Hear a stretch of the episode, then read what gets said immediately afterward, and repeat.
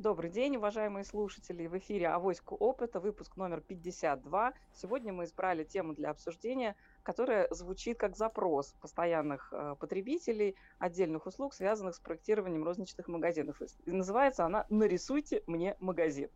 Мы решили пообсуждать эту тему, потому что среди экспертов мы часто сталкиваемся с такими ситуациями, когда обсуждаются отдельно взятые реальные кейсы из жизни, и звучит эта волшебная фраза именно в такой э, формулировке, как «нарисуйте мне магазин» для офлайна и для онлайн, она встречается достаточно равномерно. Мы их решили пообсуждать с э, Камилем Калимулиным, который будет отвечать сегодня на вопросы. Привет, Камиль. Привет, в студии привет, про онлайн. И с Екатериной Кузнецовой. Привет, Екатерина которая будет отвечать на вопросы, связанные с офлайн магазинами Итак, я хочу задать первый вопрос. Коллеги, скажите, пожалуйста, почему экспертов на самом деле раздражает эта фраза, да, именно вот в такой формулировке? Нарисуйте мне магазин. Что скажешь, Камиль? Слушай, ну история такая, что э, ну, надо понимать, что картина мира заказчика и картина мира проектировщика или специалиста по IT, она, конечно же, отличается. И понятно, что клиент э, в основном видит всю эту историю визуально, и воспринимает а, все, что необходимо через эту призму. То есть для него запуск магазина это ну, вот красивая картинка, он ее нарисовал, и вроде бы вот он, соответственно, имеет а, все, что имеет. И вроде бы работа, а, она в том и заключается, что нужно просто нарисовать да, ну там что-то разместить. Причем э, не до конца понятно клиенту, а почему эта работа может там ну, стоить каких-то денег больших, чем он ожидает за там эскиз и так далее, да, поэтому мне кажется, вопрос связан с тем, что э, есть разница между восприятием э, заказчика, то есть тот, кто хочет что-то запустить, магазин в интернете, магазин в офлайне, и а, между тем, что нужно для того, чтобы это сделать. Вот. И разница заключается в том, что для клиента это рисунок, вот, а для исполнителя это достаточно большой проект, который ну, необходим для того, чтобы это проработать. Конечно, есть разные сценарии, видимо, чуть попозже мы про это поговорим, как можно это делать эффективно, быстро и так далее, но действительно запрос возникает, и как бы, здесь ну, нужно поговорить о том, а, какие последствия бывают, если полностью следовать тому, что хочет клиент, и не делать то, что нужно для того, чтобы запустить сам проект. Вот я могу сказать за онлайн-историю, то есть очень много действительно э, приходит компаний, которые мыслят именно картинкой. То есть они говорят, нарисуйте магазин, и под словом нарисуйте они видят картинку своего интернет-магазина. Ну, я не знаю, там, э, какого цвета у них там, не знаю, баннер, менюшки, я не знаю, ну вот какие-то такие вещи, да. Вот. При этом э, чаще всего то, что мы видим на рынке, то, что реально работает, оно к дизайну имеет ну, такое опосредованное отношение. Понятно, что ваш интернет-магазин должен выглядеть э, определенным образом, но есть более важные вещи, чем цвет кнопки, например. Да? То есть есть, например, структура, то, как размещены категории, есть, соответственно, отображение самого товара, есть фильтры, то есть возможность найти товар, есть э, удобный способ оплаты и так далее, и так далее. То, что является более важным и то, что находится над уровнем красивой картинки. Поэтому здесь нужно говорить о том, что что нужно включать вам как клиенту в эту фразу «нарисуйте мне магазин», и нужно говорить о том, что э, является тем самым важным э, моментом для запуска успешного проекта. Вот, вот такая, такая, угу. такая история. Понятно, спасибо. Екатерина, я теперь тебя хочу спросить. Скажи, пожалуйста, да, вот когда к тебе заказчик приходит а, с таким запросом, как нарисуйте мне магазин, да, а, вот какие бы вещи в коммуникации ты порекомендовала все-таки клиенту а, себе в голове как-то представлять для того, чтобы и с этим запросом можно было действительно прийти к успешному реальному проекту, реального магазина в офлайне, решив а, по ходу пьесы действительно важные вопросы, чтобы бизнес заработал, магазин открылся, он нравился потом впоследствии а, потребителям, на которых он ориентирован, и приносил владельцу доходность. Да, спасибо, Наташа, за вопрос. Хочу немножко добавить к тому, что сказал Камиль. А, действительно, просто, например, даже есть очень одна такая уважаемая школа, которая, например, э, называет, ну, предлагает обучиться одновременно программированию, веб-дизайну и маркетингу. Да, то есть эти вещи, они как бы спихиваются в одну кучу, и маркетинг при этом идет номером три, то есть, ну, как бы даже обучающие структуры, в общем-то, видимо, идут на, на, на поводу у клиента, который воспринимает все а, визуально, да, и слово маркетинг запихивают в самый конец, типа как, ну да, мы еще заодно еще, там, не знаю, настраивать таргетированные кампании или контекстную рекламу. А, самое главное, опять же, вот поддержу Камиле, это, конечно, структура ассортимента, которая вообще никакого отношения не имеет к нарисуйте сначала. Да? Более того, когда мы посмотрим на поведение потребителя онлайн и офлайн, мы можем вообще убедиться в том, что люди онлайн и офлайн поступают по-разному, вещи ищут по-разному, и, возможно, для одного и того же а, ассортимента, объем ассортимента, да, решение офлайн и решение онлайн будет разным. Почему? Потому что, ну, потому что люди по-разному подходят. Вот, например, у нас был клиент, который мы ну, до сих пор работаем, но там мы уже практически все им сделали, там больше 50 магазинов по России. А, этот клиент э, захотел сделать онлайн-магазин, а, и выяснилось, что, что если офлайн люди ищут именно по категориям продуктов, то есть, например, там, для какого-то, то есть это решение для пола, да, решение для фасада, решение для внутренней отделки, то онлайн люди ищут по комнатам. Решение для ванны, решение для кухни, решение для, не знаю, гостиной, решение для спальни. То есть совсем по-другому пришлось организовывать онлайн-магазин для того, чтобы люди могли найти то, что им нужно. Именно там, чтобы мы не пытались перестроить поведение покупателя, а чтобы нам, грубо говоря, дешевле было этого покупателя привести. То есть структура ассортимента. А, запрос «нарисуйте мне магазин» будет валидным только тогда, когда клиент уже очень хорошо понимает, как он структурирует свой ассортимент. Он очень хорошо понимает, как клиент принимает решения. Он очень хорошо понимает, как он клиента проведет по этому магазину, что он ему предложит, когда, в какой момент, в каких категории продуктов предложит, и как он ее будет дальше обслуживать. И вообще, будет ли он сначала ему говорить «здрасте», или будет он ждать, пока клиент сам сориентируется в магазине, и только потом уже, когда он проявит какие-то знаки нетерпения, что ну, помогите мне кто-нибудь, кто-то, кто к нему подойдет уже и поможет да, выбор сделать. Поэтому, а, если клиент это все знает, если клиент это все грамотно а, записывает в ТЗ, то слово «вопрос нарисуйте», конечно же, очень даже валидный, он абсолютно правильный, ты берешь и все это дело зарисовываешь. Но, честно говоря, таких клиентов я не видела. А, у меня есть ощущение, что такие клиенты – это розничные сети, скорее всего, которые все делают in-house. То есть у них есть внутри дизайнера, они изучают потребности клиента, они изучают покупательский опыт, и они его уже реализуют. Дизайнеры уже все очень хорошо знают, у них внутренняя коммуникация налажена, они все это дело рисуют. Когда клиент приходит к э, бюро и говорит, нарисуйте, скорее всего, он даже не подразумевает, что есть вот это вот, скажем так, маркетинг в конце, который на, на самом деле в начале, а, грубо говоря, внизу пирамиды. Да? Вот. Поэтому, конечно же, это влияет на чек. Да, то есть если люди себе предполагают, ну, дизайнер, ну, сколько там, дизайнер вообще некоторым дизайнерам считается даже не нужно платить, потому что дизайнерам вроде нравится дизайн делать. Они могут бесплатно все это дело нарисовать. А тут еще возникают какие-то дополнительные действия, которые должны стоить, в общем-то, ну, тоже оплачиваться каким-то образом. И вот тут возникает, конечно, такое непонимание, потому что я пришел тут к вам нарисовать, а вы мне а вы мне что-то про покупателей рассказываете. Зачем мне про них рассказывать? Я хочу красивую картинку. Вот. Вот примерно так.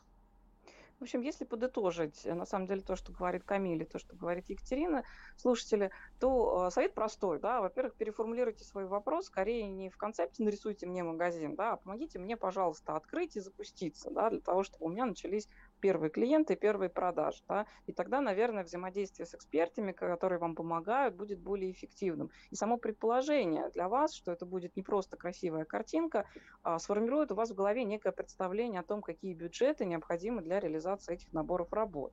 Вот. У меня накануне был там забавный инцидент. Мы тестировали а, коллекцию украшений, спрашивали потребителей, а, какую бы цену они могли за это отдать. Вот, на мой взгляд, потребители очень часто вообще не представляют реальной стоимости продукта, когда там что-то начинаешь рассказывать. У нас там вчера прям прямой был такой кейс в офисе, когда девочки говорили, слушайте, я даже представления не имею, сколько это могло бы стоить. Да? То есть вот нет ориентиров, не с чем там посравнивать, условно говоря, стоить может а, сколько угодно. Да? И, наверное, точно такая же ситуация возникает в голове у заказчика, когда он вроде бы захотел этим бизнесом заниматься, но в реальности сколько стоит розничный бизнес вести, делать, организовывать, открывать, просто нету первого представления даже в первом приближении.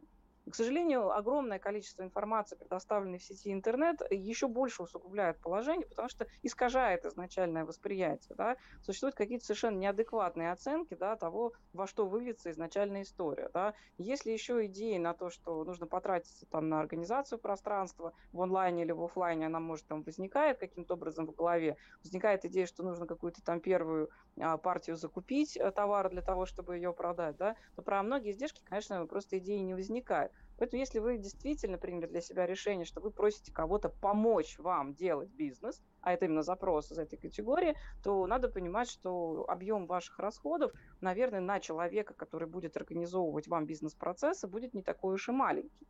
Вот. Расскажите мне теперь, пожалуйста, как эксперты, да, вот что является нормальным там, для определенного там, не знаю, типа там, магазина, объема, там, сложности этой работы с точки зрения стоимости общего проекта, с точки зрения стоимости вот, подготовительных процессов, чтобы можно было там открыть и начинать работать. Да? Наверное, Камиль, я начну с тебя. Расскажи, пожалуйста, как эта история изначально может осмечиваться для интернет-магазина.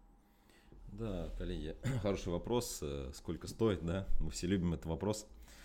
И, э, и у меня сегодня вот прям пример. Сегодня буквально вот буквально пару часов назад общались с э, одним из наших партнеров. Он помогает выстраивать стратегию для одного из клиентов, э, стратегию онлайн продаж.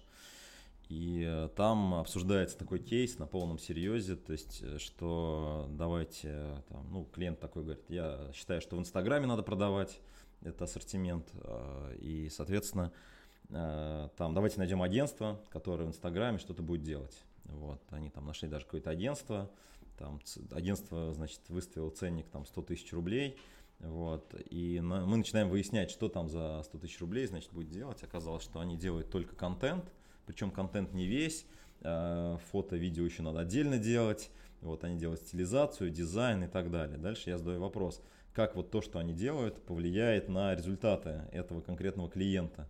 То есть, да, вы сделаете красивый там Инстаграм, например, да, вот, это то же самое касается сайта, то же самое касается магазина, наверное, да, в офлайне.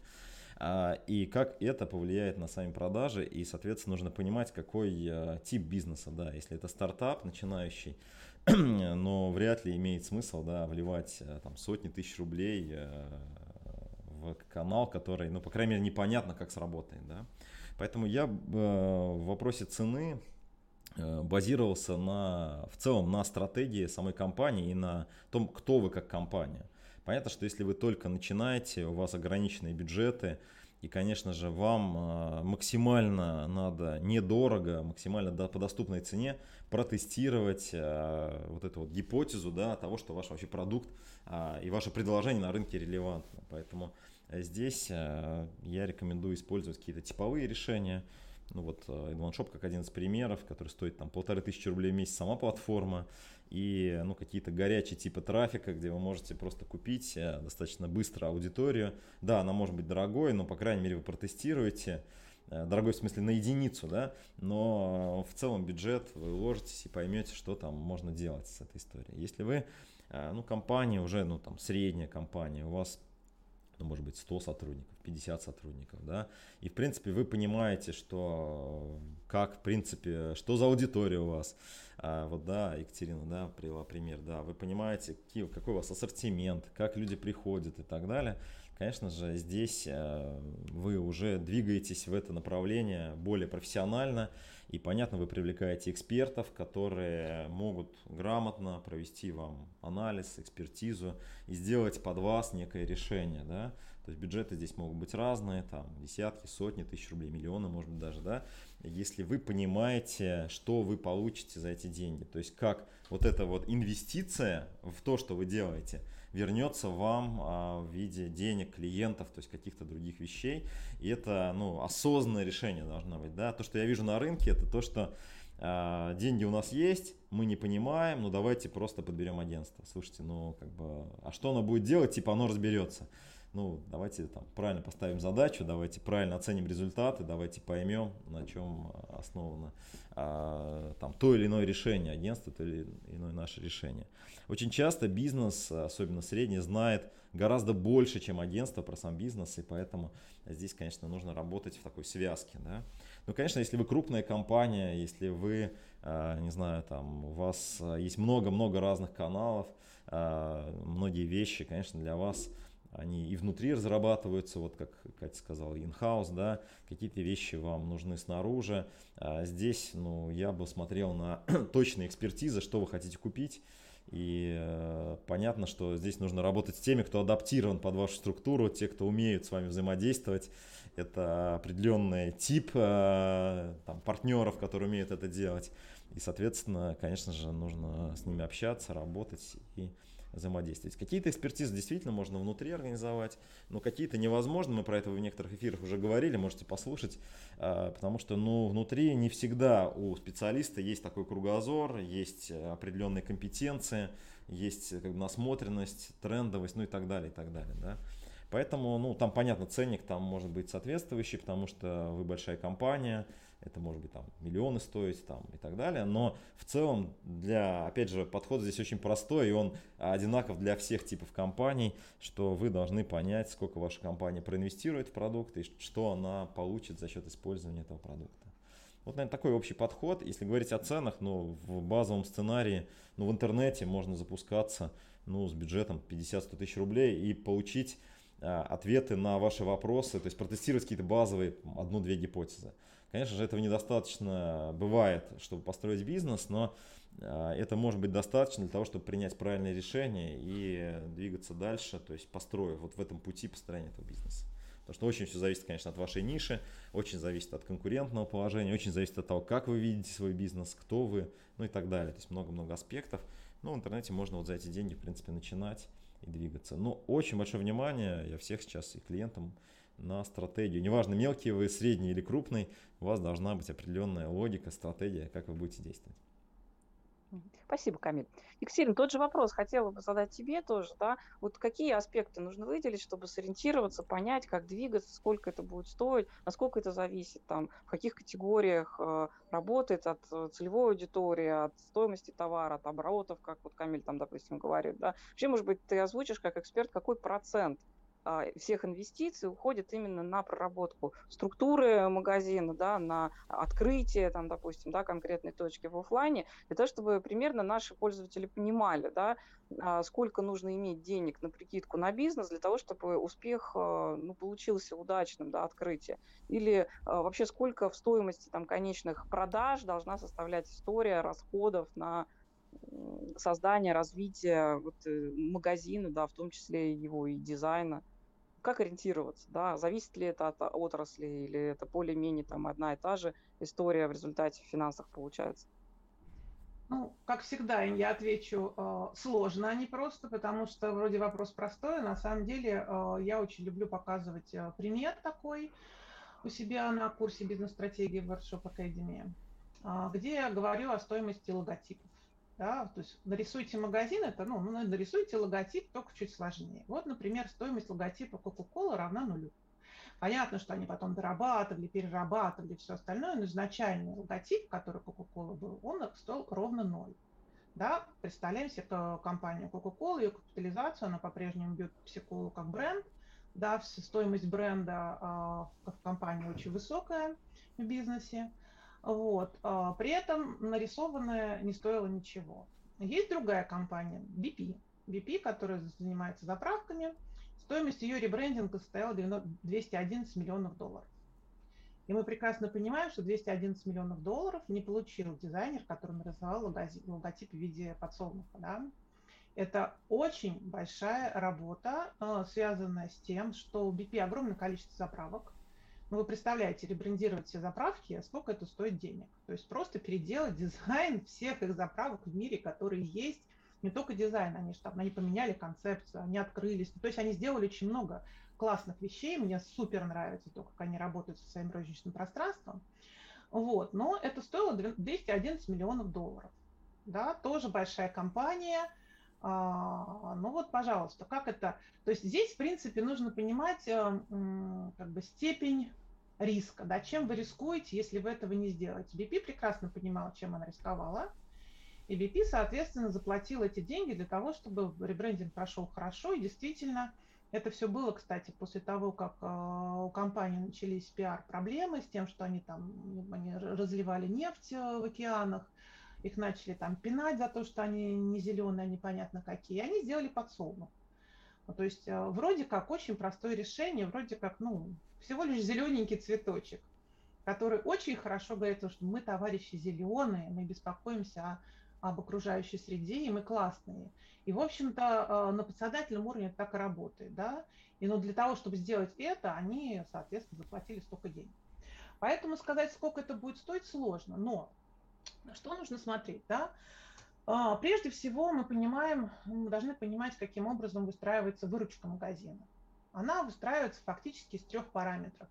Привлечение людей в магазин, да, какое количество трафика вы можете себе обеспечить.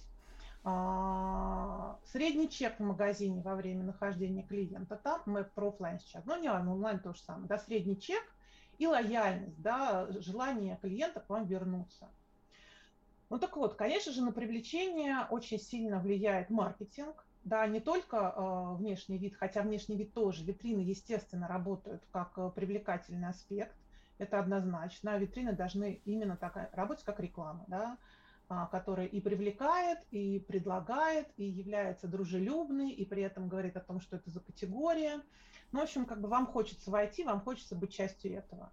А, средний чек – это э, как бы зонирование, да, зонирование внутри магазина, то есть то, что я говорила, там, структура ассортимента, как вы проводите клиента по магазину, как вы облегчаете, с одной стороны, его выбор, с другой стороны, вы помогаете купить ему все, все дополнительные опции, которые он мог бы купить в вашем магазине, не пошел бы в другой магазин.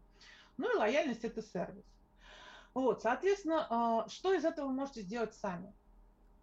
А за что вы готовы, соответственно, платить. То есть вот стратегия, ну, как, как вы работаете с привлечением, как вы работаете с средним чеком, как вы работаете с лояльностью.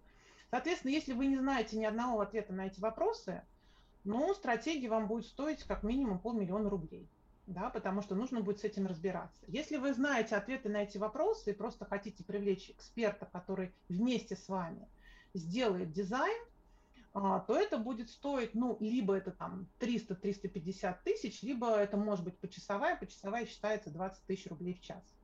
Да, то есть сами смотрите, насколько, ну, какое количество времени эксперта вы займете для того, чтобы он погрузился конкретно в вашу область, конкретно в вашу деятельность, конкретно в ваше предложение, потому что вот эти три аспекта привлечения, да, э, средний чек и лояльность, они складываются не только от того, э, что вы предлагаете, они еще должны хорошо как бы вы должны еще хорошо ориентироваться в конкурентном предложении. То есть каким образом вы конкурируете, какой у вас УТП, почему к вам придут, а не к вашему соседу. Да, и тут только не цены, не, не только цены, хотя в рознице цены имеют часто большое значение. Вот, но еще много чего другого. Поэтому тут действительно как от забора до обеда, то есть, условно говоря, от 350, там, 300-350 тысяч, когда у вас все есть, вам нужно просто человека в команду привлечь, до, ну, я бы не сказала, как там, ну, вот, 211 миллионов долларов в России таких чеков за стратегию, честно, не видела. Хотя, возможно, просто я их не видела. Ну, как бы, ну, соответственно, до какого-то там... Я, я могу добавить, да, вот, э, да, Наталья, вот Наталья задала вопрос. В принципе, есть аналитика по IT.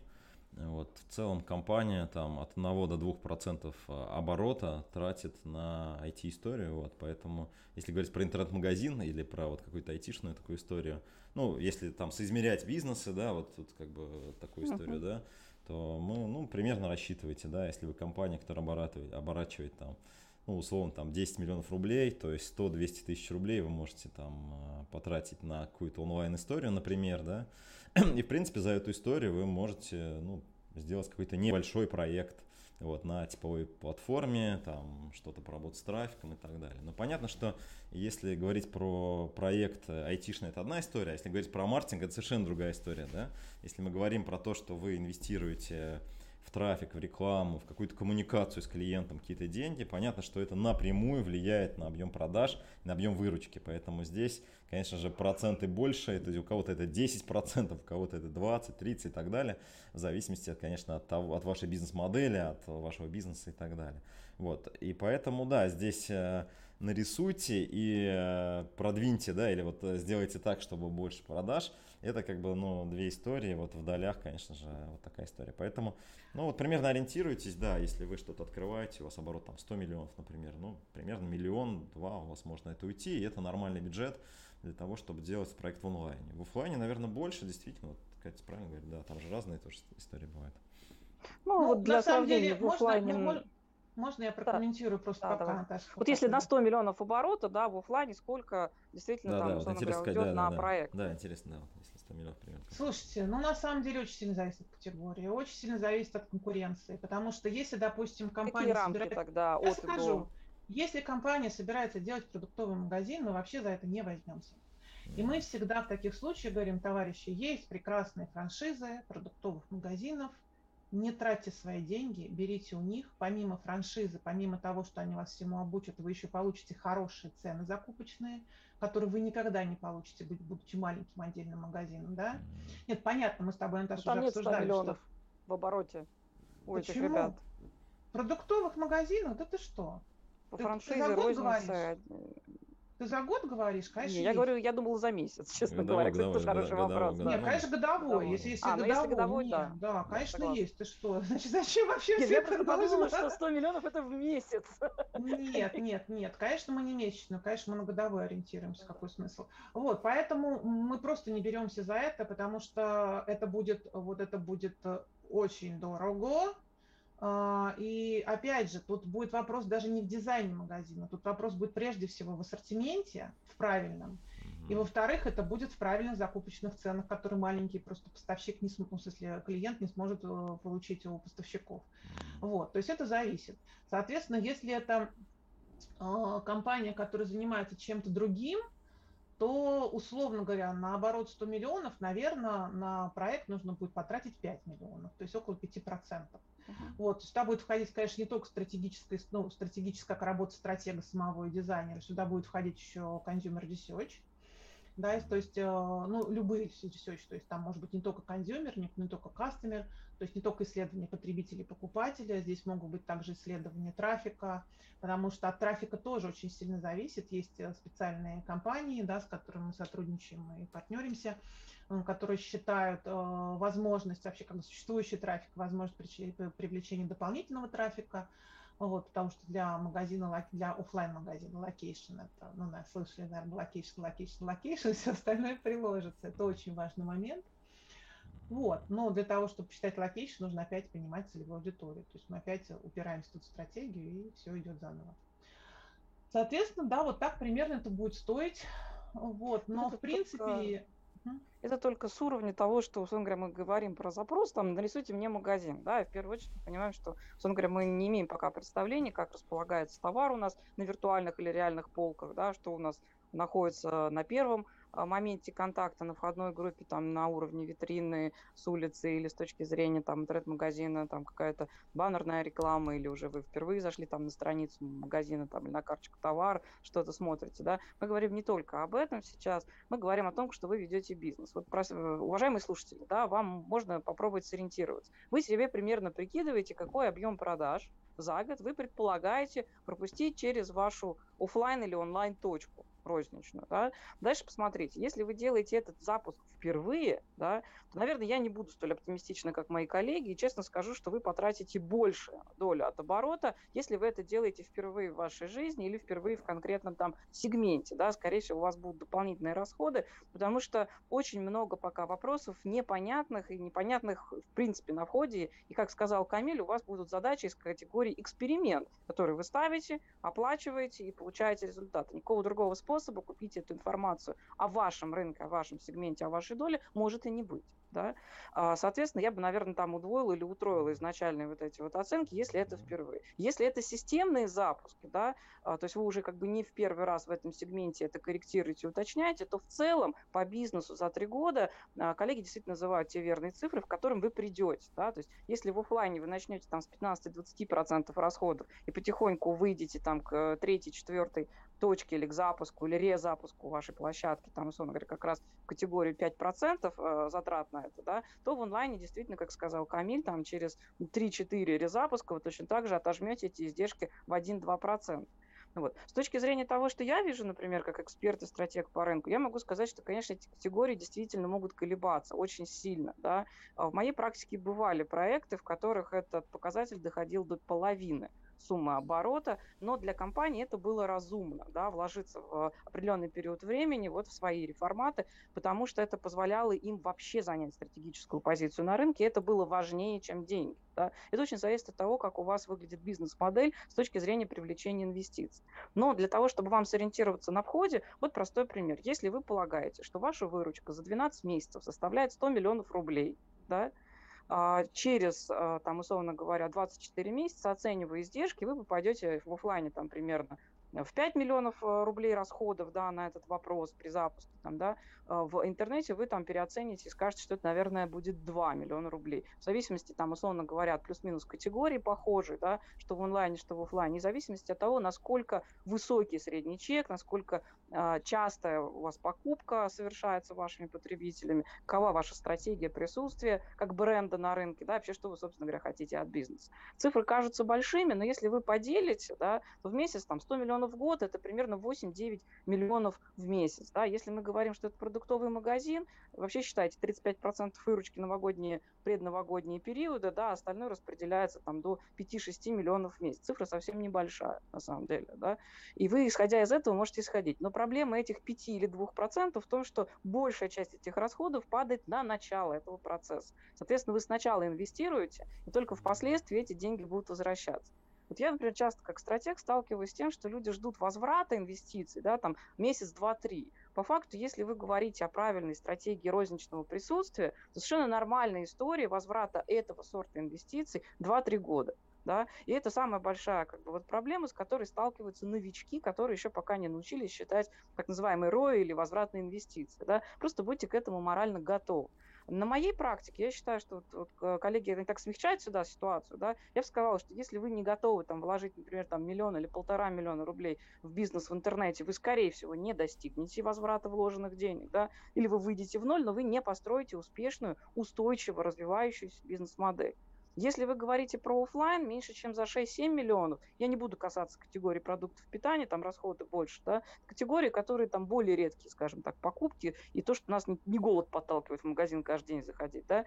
Честно говоря, вывести магазин там более-менее успешно, там в течение двух-трех лет, ну, я не верю, честно говоря, что это вообще возможно в современных там реалиях. Стоит достаточно дорого все, и отделочные материалы, и строители, и маркетологи, и трафик, и вывески, там, и так далее, да, то есть все это стоит денег, все это стоит расходов на проектирование, на проработку в области маркетинга, на дизайн, на физическое исполнение, там, на обслуживание, нужно платить за воду, за свет и так далее. Да? То есть на самом деле по кругу набегает. Поэтому если вы себе понимаете, что вы хотите попробовать, да, как стартап, там что-то вот продавать в розницу, но вы на самом деле не готовы ко всем видам расходов, действительно Екатерина дает хороший совет. Во-первых, берите франшизу, там вам хоть какие-то бизнес-правила подскажут. Только, правда, нормально. У нас был выпуск, это как выбрать франшизу, вообще стоит ли это делать. Там можете переслушать, там вернуться, вообще не помню, какой номер выпуска, но поищите у нас. На сайте все описания на авоськоопыта.рф эти имеются. Можете вернуться, переслушать, посмотреть, сделать вывод.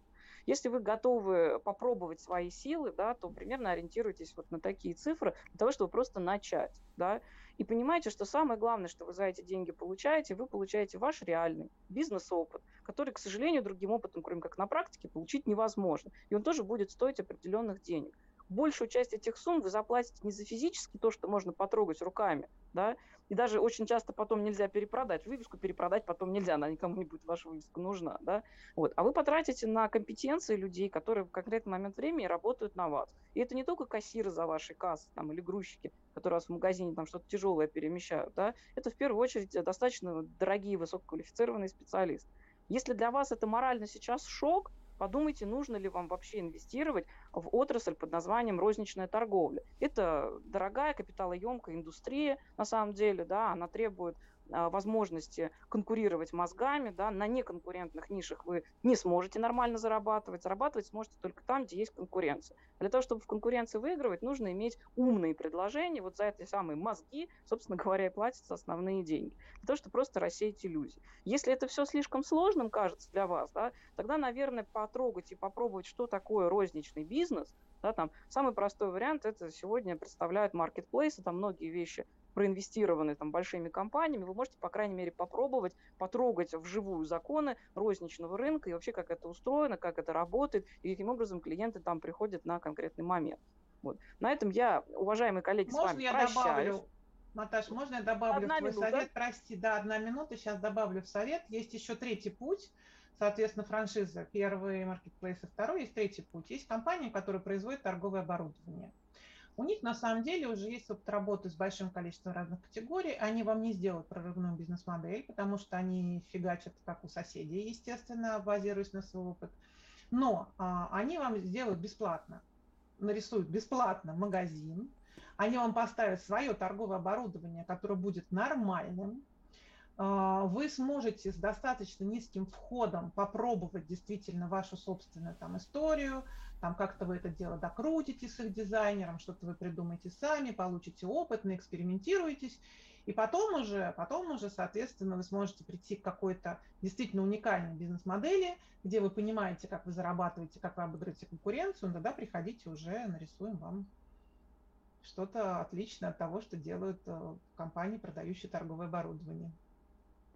Спасибо, Екатерин. Итак, я предлагаю все-таки нашим слушателям определиться да, с теми возможностями инвестиционными, которые они в бизнесе есть, да, подумать, что, может быть, стоит привлечь э, делового партнера, да, дойти до правильных, там, скажем так, порогов вложений, и давай действительно попробовать на полную катушку, что ж такое, нарисовать, открыть, запустить магазин и получать удовольствие от того, что вы обслуживаете приходящих к вам людей, и эти люди рады в вашей кассе оставить свои деньги. Мы желаем вам успешных продаж, мы желаем вам открытия новых розничных точек, и сегодня прощаемся, и надеемся, что дальше открывать и запускать магазины, и рисовать в том числе приятные дизайны, вы будете с более правильным и продуманным подходом. Всем удачи! Удачи, ребят. Пока. Пока.